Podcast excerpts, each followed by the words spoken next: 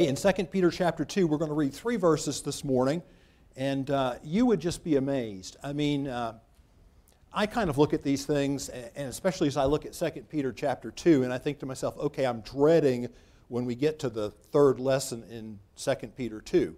Not because I won't enjoy it, but because it is so, I mean, the, the, the number of verses, and if you were to, to look at this kind of from an exegetical standpoint, I mean, it's probably double the work that any other section is just because of all the words and the, research and so forth that you've got to deal with. That having been said, you, it's shocking how much is in this um, chapter. And in these three verses, I think we could probably spend double the amount of time we have on them. And I'm, I'm having to make some decisions on how I want to handle this this morning.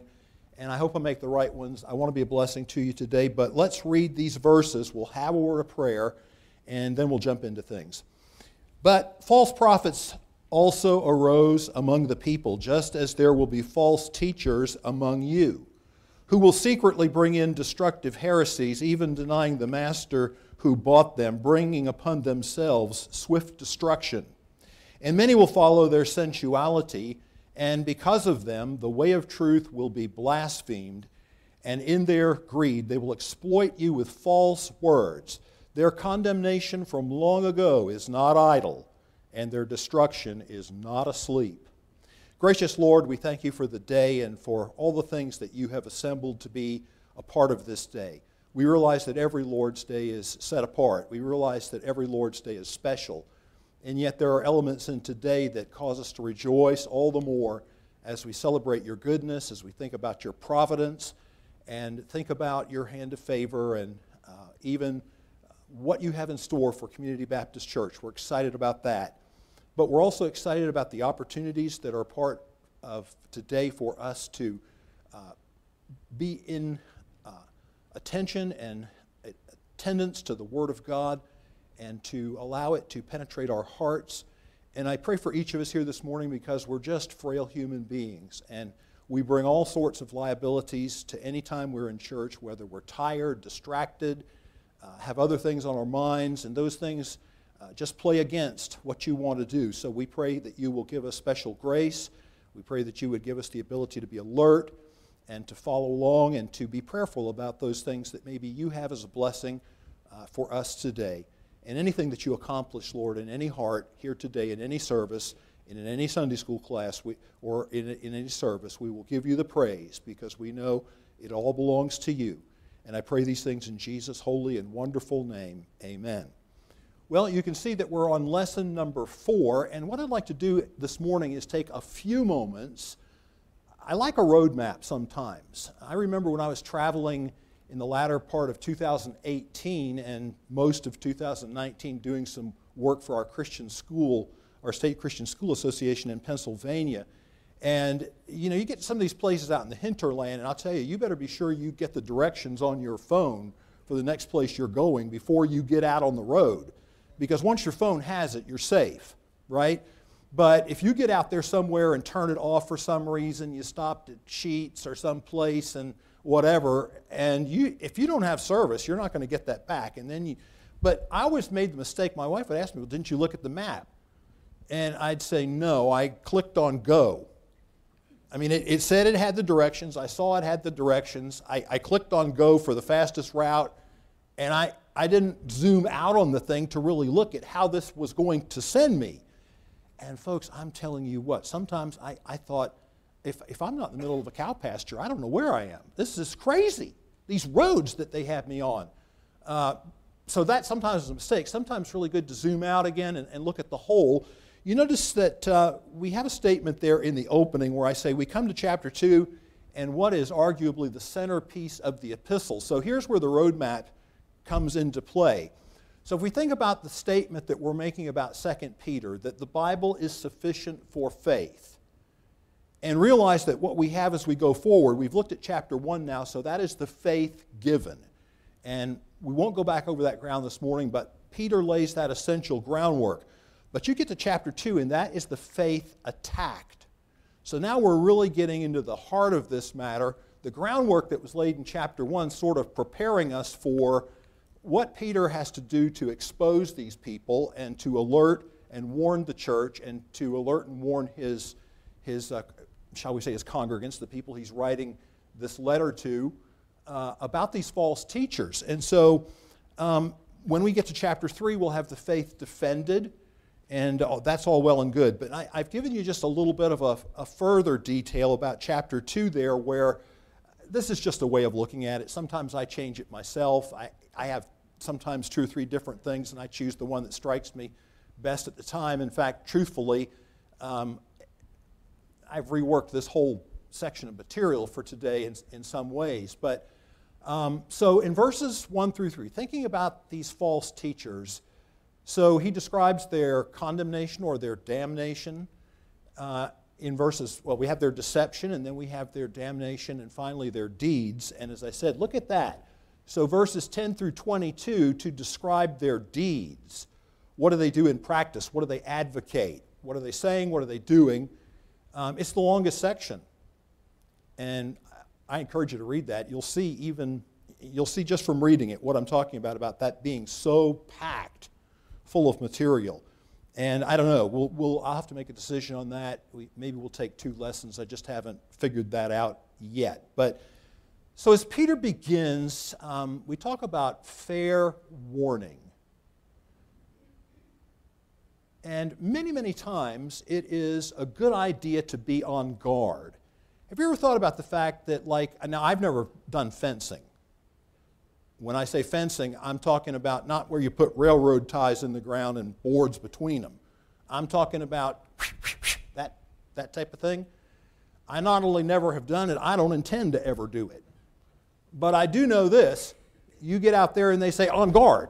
So that means you better take note. It's about to start, and this guy's got a thing here, a rapier, or whatever those things are they use.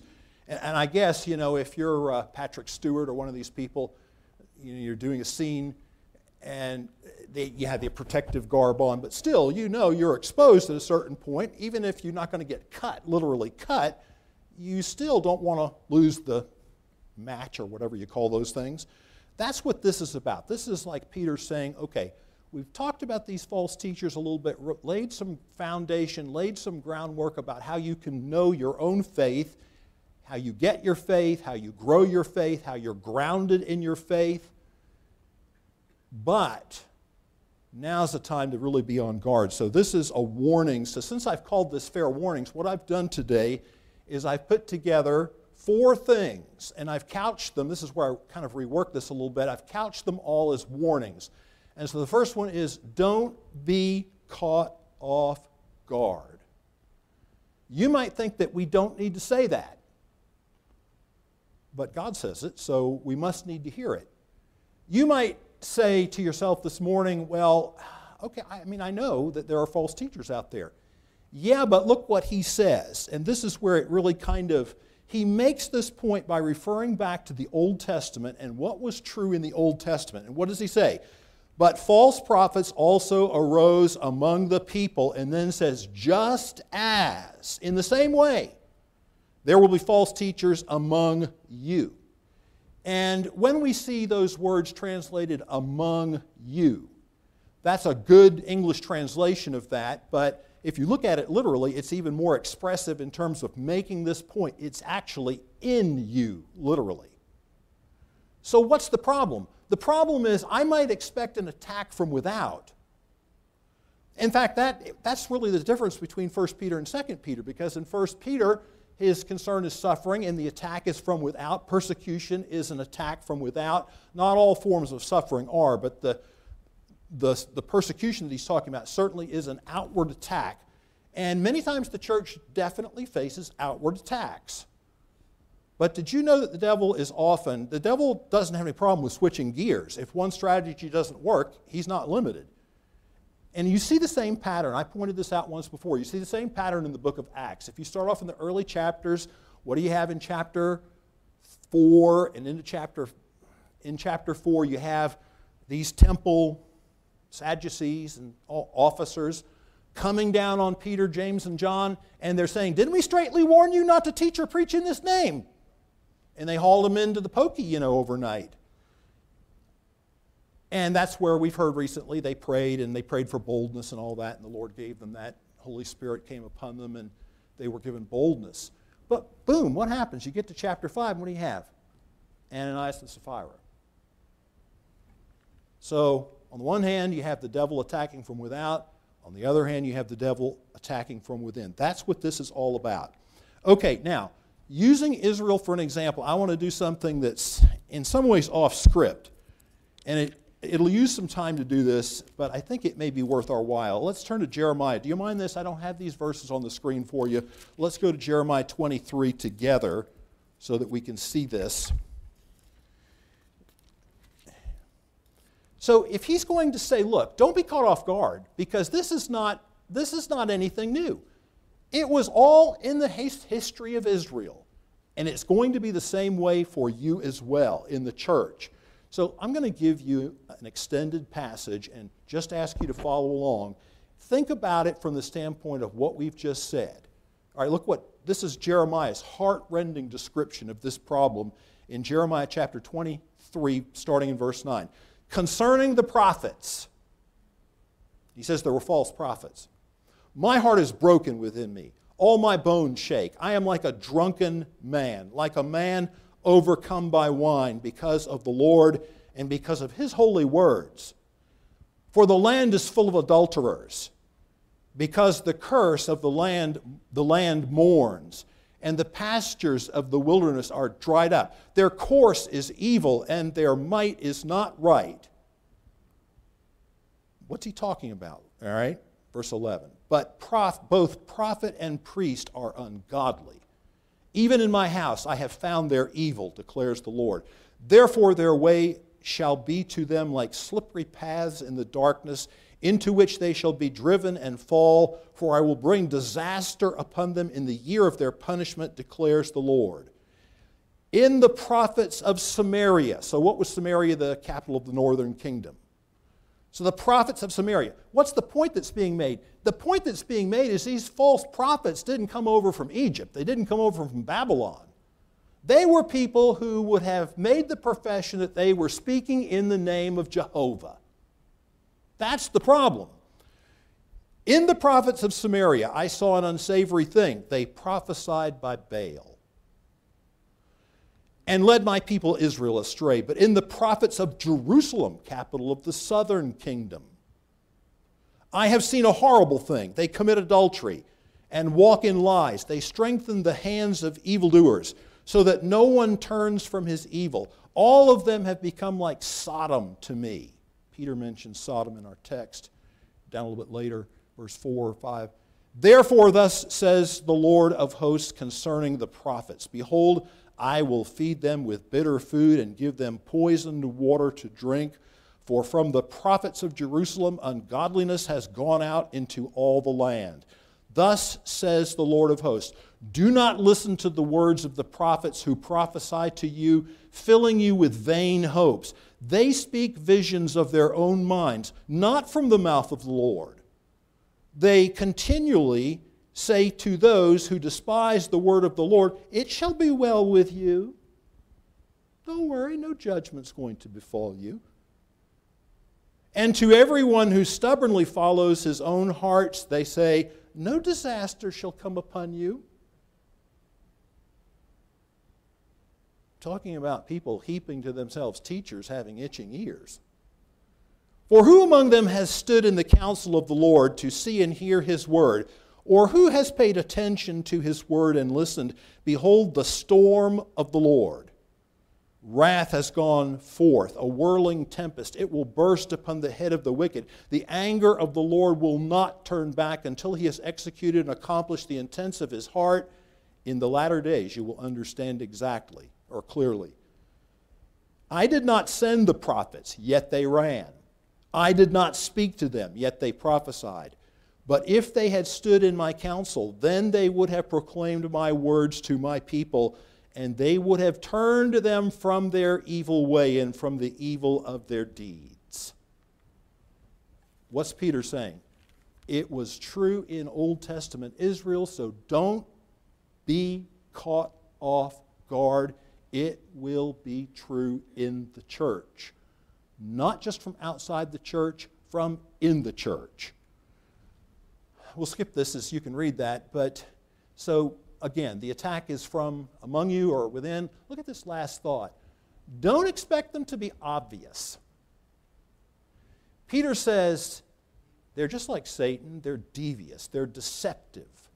They secretly bring them in. Here's the way he words this, and it's a very interesting and expressive word when he says, Who will secretly bring in destructive heresies. Do you want to know why a preacher should warn his people? It doesn't have to be every sermon, but I mean, that's something you have to do. And do you know why we should do that with conviction and fervency? Because heresy is destructive. All right, I want you to think about an illustration from the shooting world. Even if you don't shoot, this will make a lot of sense to you. So, you, read, you can also read my track, Missing the Mark, but if you go to the range, let's say in Pennsylvania, this is, a, this is like a fall exercise. You're going to go, unless you get really lazy, check the zero on your rifle, be sure you didn't bump it or it hasn't changed. So you go there, you get the rifle properly set where it's solid. You don't have to worry about you as much. In my case, I had one of those Caldwell shooting sleds because after a while I got tired of the wham against my shoulder. And uh, you know, you don't feel it when you're actually pulling the trigger on something that's a good game situation, but just to go out there and shoot, shoot, shoot, shoot, shoot after a while. All right. So, usually if you've already um, bore sighted the thing, you can start at 100 yards, dial it in. Here's my point, though. Um, I, I, would not, I'm a bit perfectionistic, so I'd, I would like mine to be as good as possibly good, but I'm also cognizant of the fact that I'm going to be shooting at something about like that. So if I'm an inch off, eh, I mean, if, if my shots group well and if my shots are maybe an inch off dead center of the bullseye, I can probably call it a day and feel good about it. My point is this that, that particular range lets you shoot at 200 yards or 300 yards. If it's an inch off at 100 yards, what do you think it is off at 200 yards? What do you think it is off at 300 yards?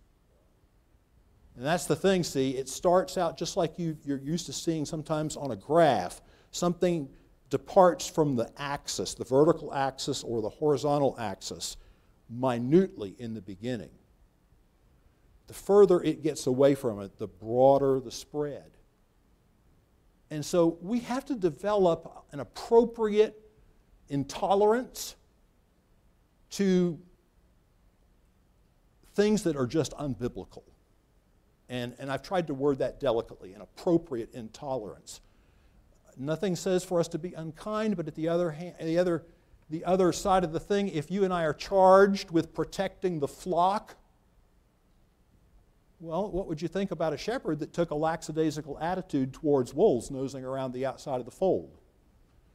All right, so there's a couple scriptures. This I said this word is very expressive. Like it's the idea of to bring in alongside, but with the whole idea of doing that kind of subtly, secretly. And this was a burden. I mean, this is Paul's burden when he's calling the elders of the Ephesian church to Miletus to give this impassioned address to them. And he says this I know that after my departure, fierce wolves will come in among you, not sparing the flock, and from your own selves will arise men speaking twisted things. Now, look, I don't want you to go around the church today and think, is that a bad guy? That's not what this is about, okay? So don't overreact that way, but on guard. To lead away disciples after them, and this exact word, not the, it's, it's the word root, okay? It's a different form of the word, but it happened in, when Paul writes to, to the Galatian Christians, who may very well have been in Peter's audience with this letter, yet because of false brothers secretly brought in. These were the Judaizers who kind of slipped in and you didn't, the distinctions weren't so clear in those days. So, I mean, they came from Jerusalem or whatever. They seemed to have the, the appropriate credentials. But they started teaching that you had to be circumcised to be saved. Paul said, did Paul take a charitable, let me say it, did Paul take a charitable attitude towards that? Hello? No, he didn't take a charitable attitude towards that, right? Because you may say, well, that's a fairly small thing, but look at where that goes when you get further away. At 100 yards, 200 yards, now you've introduced more things besides circumcision. And it all then it truly becomes legalism when you are adding to grace requirements in order to be saved. So you ask and elect people with spiritual, the people that you trust have spiritual discernment to sniff some of this stuff out and to warn you about it. Let them do their jobs. Don't be caught off guard. We have to keep moving. I already spent too much time there. Don't be discouraged.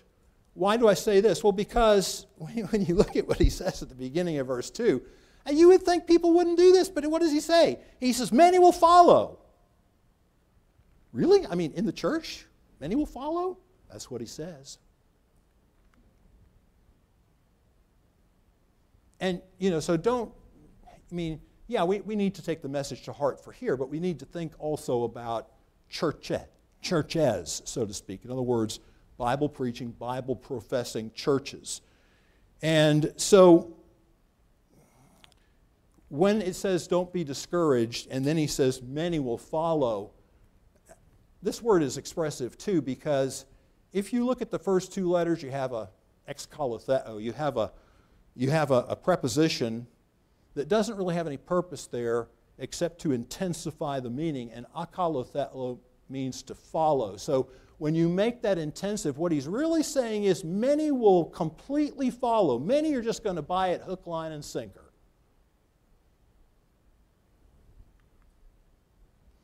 And not only will they do that, but when you, when you consider what these people were saying and doing, now I find this extraordinarily interesting and instructive.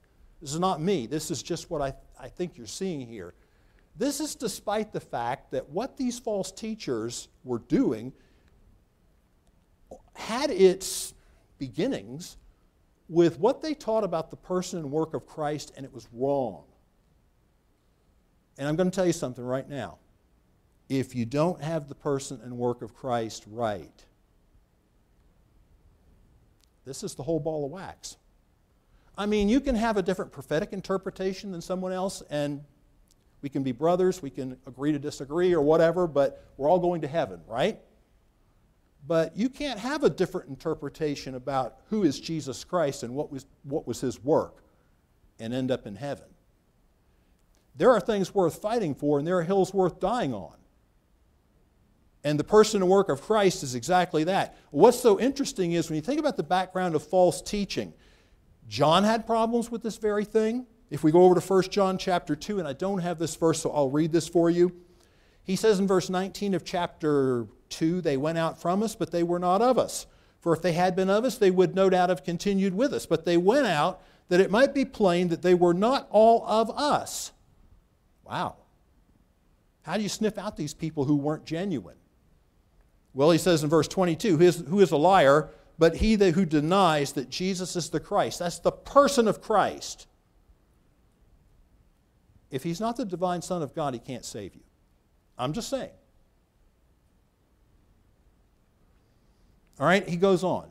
This is the Antichrist he who denies the Father and the Son. No one who denies the Son has the Father. That's pretty clear, right? Don't have it right on the Son, you, you don't have a relationship with God. Whoever confesses the Son has the Father also. Paul, if you read Paul's letters, this was John. If you read Paul's letters, you read Colossians, you read 1 Timothy, he had problems with this very kind of thing and Bible teachers have kind of become comfortable with lumping all of this stuff under kind of an umbrella term because I guess we don't know anything better to call it. But the early ideas of Gnosticism, and I mentioned this to you already, the, knowledge cult. And, you know, really full blown Gnosticism didn't happen until the second century, but that doesn't mean some of the ideas weren't floating around, and you see it coming up. And the New Testament writers, the apostles, they, um, all right, what do I mean when I say the person and work of Christ? Well, you notice how Peter phrases this. He says, even denying the master. You notice the word master is capitalized? It's because it's a translation of a word in the original that has a negative connotation in English today. despotes in Greek is where we get our English word despot. So we don't, you know, we think of people like Nebuchadnezzar was a despot or whatever. Uh, that's usually a negative connotation for us. New Testament times, it could have that flavor, but at the heart, a despot was simply someone who had absolute authority and ownership. And Peter uses this word in chapter 2, verse 18. I think I have it at the bottom there. Servants, be subject to your masters. So, in that context, he's saying to a servant, because they had slavery in the first century, you know, the person who's your despot, the person who's your master, has absolute authority and control. And I mean, Jesus is Lord. He has absolute authority and control in the universe. Anything less is aberrant. And then it talks about, and this is sort of a thing you have to work on a little bit, but even denying the Lord that bought them, what's that mean? Well, it is likely that that word might be referring to his redemptive work. Um, you see it in a context like this, or do you not know that your body is the temple of the Holy Spirit within you, whom you have from God? You're not your own, you're bought. There's the word that we have in 1 Peter. A lot of the other contexts, maybe all of them, there's, there's an argument about this. We'll, we'll stipulate what, what kind of buying we're talking about by mentioning either the blood or a price. I don't know that I can be completely comfortable with buying the argument that since Peter doesn't spell that out here, it's not doesn't have any reference to redemption. What you have, and that's the work of Christ, right? Redemption is the work of Christ. We have the person of Christ, we have the work of Christ, and what are they doing? They're denying that. How do we interpret denying that and yet say the Lord bought them? I think it has to do with their profession. In other words, he's already told us these people come from among you. So here's, here are people who claim to know Jesus. The devil does his best work. I used to say the devil does his best work in the pulpit on Sunday morning, not here, but a lot of places. Because your guard's down, and people weren't expecting this. I think it has to do with their profession, and I think also it helps us when you look at a verse like 1 Timothy chapter 4. Again, I don't have this verse for you because half the time I put this stuff together and then I spend more time with it. Oh, I should have put that. Yeah, but there's not enough room even in the paper. But let me read this verse to you. So, there's a broad sense in which we will say that Jesus is the Savior of all men, but we realize that not all men are saved. Isn't that true? So how do we how do we work with that? Well, Paul has a way of phrasing that in 1 Timothy chapter 4 verse 10. Let me read that one for you. For to this end do we toil and strive because we have our hope set on the living God who is the Savior of all people. So, in a broad sense, that's true. But then he says, especially those who believe. So, there's a sense in which it's broadly so and a sense in which it's specifically so, right? And uh, I don't see too many heads nodding. I hope you can uh, follow, and this is, but I think that's kind of what this has to do. It, it has to do with their profession, because I don't think these people are saved that he's talking about here. I think the whole chapter talks about the fact that they're apostates, that God has reserved uh, an appropriate destruction for them. So, because they're off on this, now I really like the comment that Calvin makes on this particular passage. And this goes to my point about um, don't be discouraged.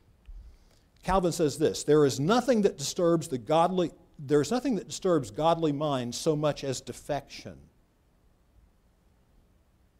To prevent this destroying of our faith, Peter interposes with the timely prediction that this very thing will happen. On guard. Don't let it catch you off guard. I hope I'm going to be able to bring this. I'm, I'm, I'm going to try to put a face on this in a minute, okay? So, so this is kind of maybe seeming like we're talking about the theoretical right now.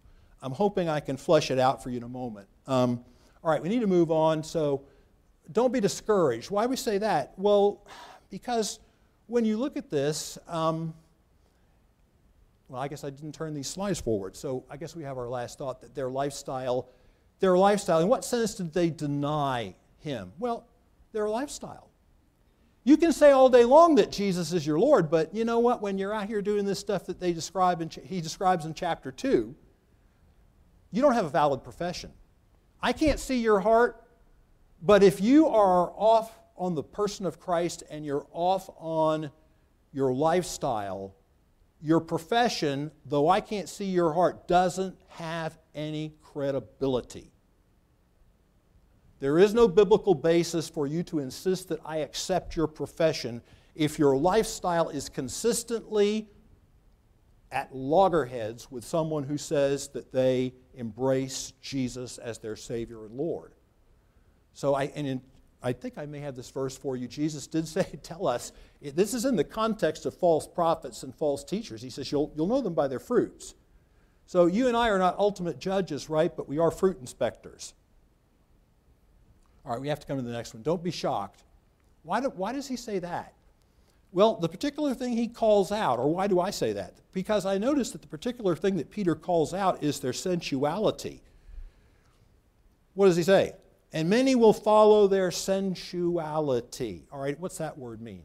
You know what that word means in English, but I'm going to tell you something. This is a, this is a strong term in the original language that has at the heart of it excess. So when you plug the moral overtone into it, what you've got is moral or immoral excess. And so the way I've worded that for you here is the word is actually in the plural, so we could, if we wanted to press the literal, we'd say, many will follow their sensualities. That is to say, there's not one particular thing, there's a whole basket of them that they do. And when he gets further into the chapter, he describes this as being like Sodom, verse number 7. And if he rescued Lot, greatly distressed by, here it is, the sensual conduct of the wicked. All right, also we get down to verse um, 18, it is.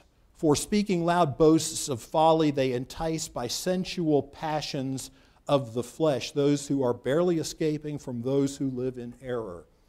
All right, I, I want to use an illustration because I want this to be relevant. I hesitate to use the word modern but up to date. Okay, will that work? So, this has to do with moral abandon in multiple iterations.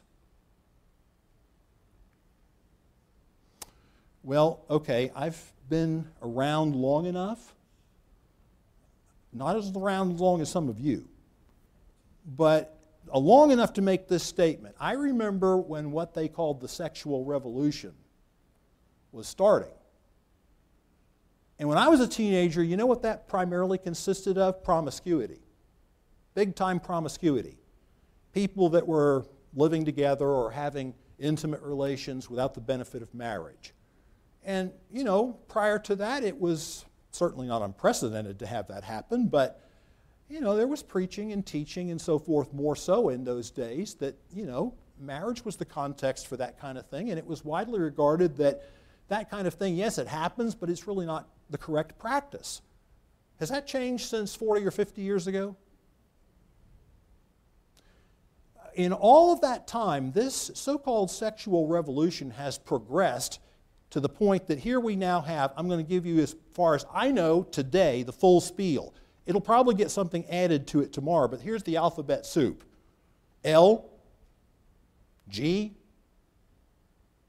B, T, Q, I, A, 2S plus. I don't even, I had to look up what some of those stood for. I mean, folks, if you didn't believe in total depravity, you, all you got to do is kind of look around, and man seems to, the fallen heart of man Jeremiah tells us is deceitful above all things and incurably wicked. It, has, it seems to have no limit in its capacity to drum up iterations of evil. And so, from God's clear pattern of one man, one woman for life, we go to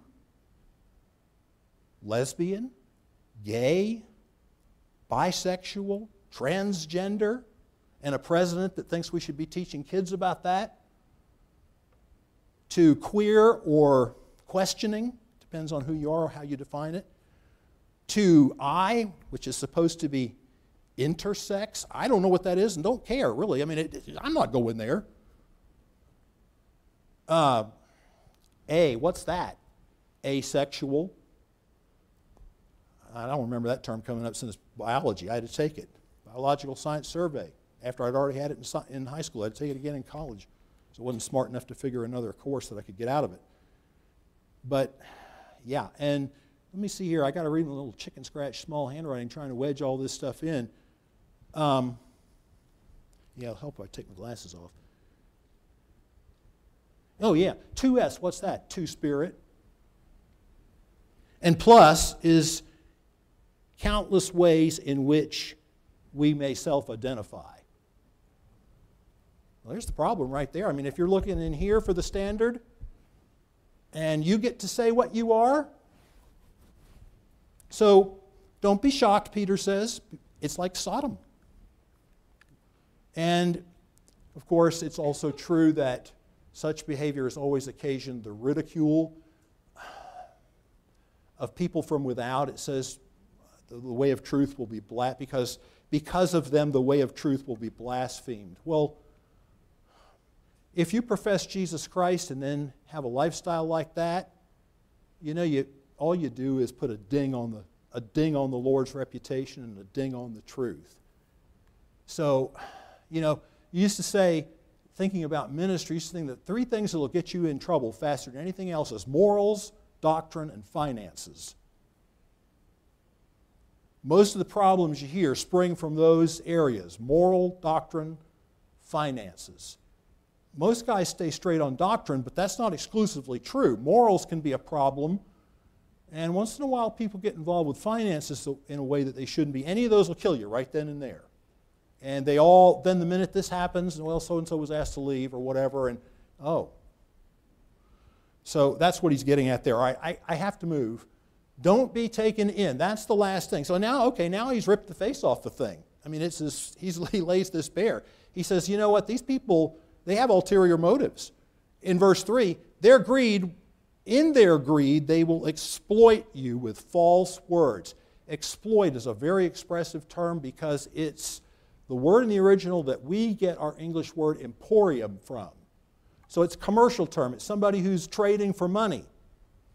And he mentions greed, which is this insatiable desire for more, and points out that, okay, lots of times what's really going on, so when you see these people on TV, you kind of wonder what's their, what's, their, what's their deal here? What's going on? He says, and they entice you with false words, ex- exploit you with false words. Here's another interesting word picture for you. The word that's translated false is plastos. It's where we get the English word plastic, fake. Does that bring it right up to today? Fake words. and they couch it in religious garb. Here's Paul's rendition I appeal to you, brothers, to watch out for those who cause divisions and create obstacles contrary to the doctrine that you have been taught. Avoid them, for such persons do not serve our Lord Jesus Christ, but their own appetites, and by smooth talk and flattery, they deceive the hearts of the naive. Smooth talkers, but they have an ulterior motive. All right, and he says this at the conclusion of this. I, I have to bring this to a conclusion because I have an illustration I want to use. He says, You want to be sure of one thing. Don't, don't misunderstand God's long suffering. That'll be in chapter 3, but here it's coming out. The sentence that God long ago passed on that type of conduct will be executed, it will come to pass. It is not idle, and it's not asleep. And that, that word asleep is really interesting. It's, you have both words for sleep and the word here, drowsy, in Matthew 25 5. What that's drowsy, that's people in church. They haven't quite gone totally out yet, but you can kind of see them going. It happens to us all. So, you know, it just, all right, I want to share a burden with you. Um,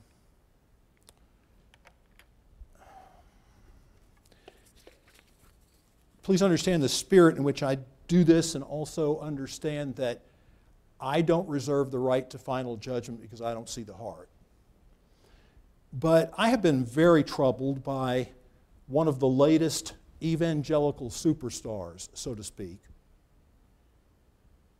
Who were known for their profession, their preaching, and then all of a sudden come along and deny the faith. And I'm speaking specifically of Josh Harris. Some of you would know his books. I've used them in pastoral ministry. I mean, he sort of got everyone's attention in the Christian public reading when he wrote his book, I Kiss Dating Goodbye. You may have heard of that book. Okay?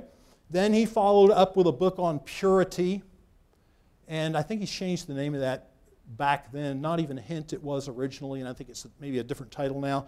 But did you, would, it, would it surprise you to know that the man who was the pastor of a evangelical megachurch in Gaithersburg, Maryland, the man who was known as the superstar of evangelical purity, now, now has left the ministry and denied the faith. And quite the opposite, he's ready to help you out to take his same journey. Because he realizes that he was, all of these strictures were forced upon him. They were other people's ideas from the side, from outside, and now that he's figured out his true self, he'll sell you a course for $275. I'm serious. With lessons on how to deconstruct your faith. This is, I can get passionate about this because I know someone right now who has been misled by that, who found themselves in a position of weakness because of problems they were going through in their Christian experience and marriage. And now this guy comes along who's known as the superstar of all this and says, you know, you're fine. You're not fine. I want to read, I'll give you a copy of this article if you ask me for it, I'll send it to you. But this to me is one of the best articles that I've read on this, and I only have a couple minutes to give you a taste of it. Because actually, yeah, that clock there is almost right. All right, this, this particular article is written by Carl Trueman. So you read this article and you just, that guy just destroys him. I mean, he does it the right way, but he blows him away. Josh Harris is back in the limelight. He made his name as the author of I Kiss Dating Goodbye and was thereby a key inspiration for the purity movement in American evangelicalism. I'm not going to read the whole thing. Then, after a stint as pastor of an evangelical megachurch in Gaithersburg, Maryland, he left the ministry, repudiated the book and the teaching that had given him his platform, and abandoned the faith from within. Don't be caught off guard. Don't be discouraged. Don't be shocked. Don't be taken in. But this is America, and if you have lemons, you make lemonade. Harris is now on, back on the stage, peddling his latest venture, a five part course helping you to handle the damage that purity culture and religious legalism, as promoted by the earlier Harris, may have done to your life you know, I really feel like I've been damaged. I'm glad for the people who have kicked me in the seat of the pants along the way and told me what I needed to hear. Well, you know, I, we got to quit. Nathan asked me to stop a little bit early. Let me see if I can give you another choice little pearl before we. I mean, this whole thing is written so well that it's, it's worth the whole read. Um, this is consistent with the subculture of celebrity evangelicalism that nurtured him, that gave him a platform.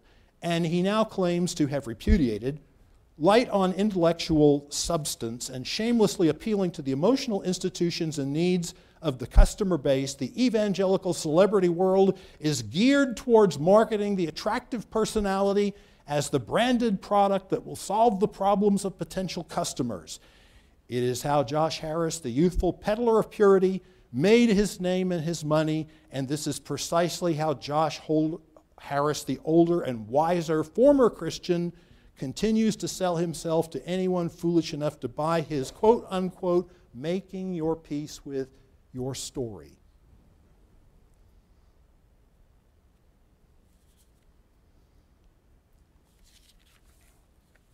Don't be taken in. Don't be shocked. Don't be caught off guard. Don't be discouraged. The Lord still has 7,000 that haven't bowed the knee to Baal. God bless us today, I pray in Jesus' name. Amen.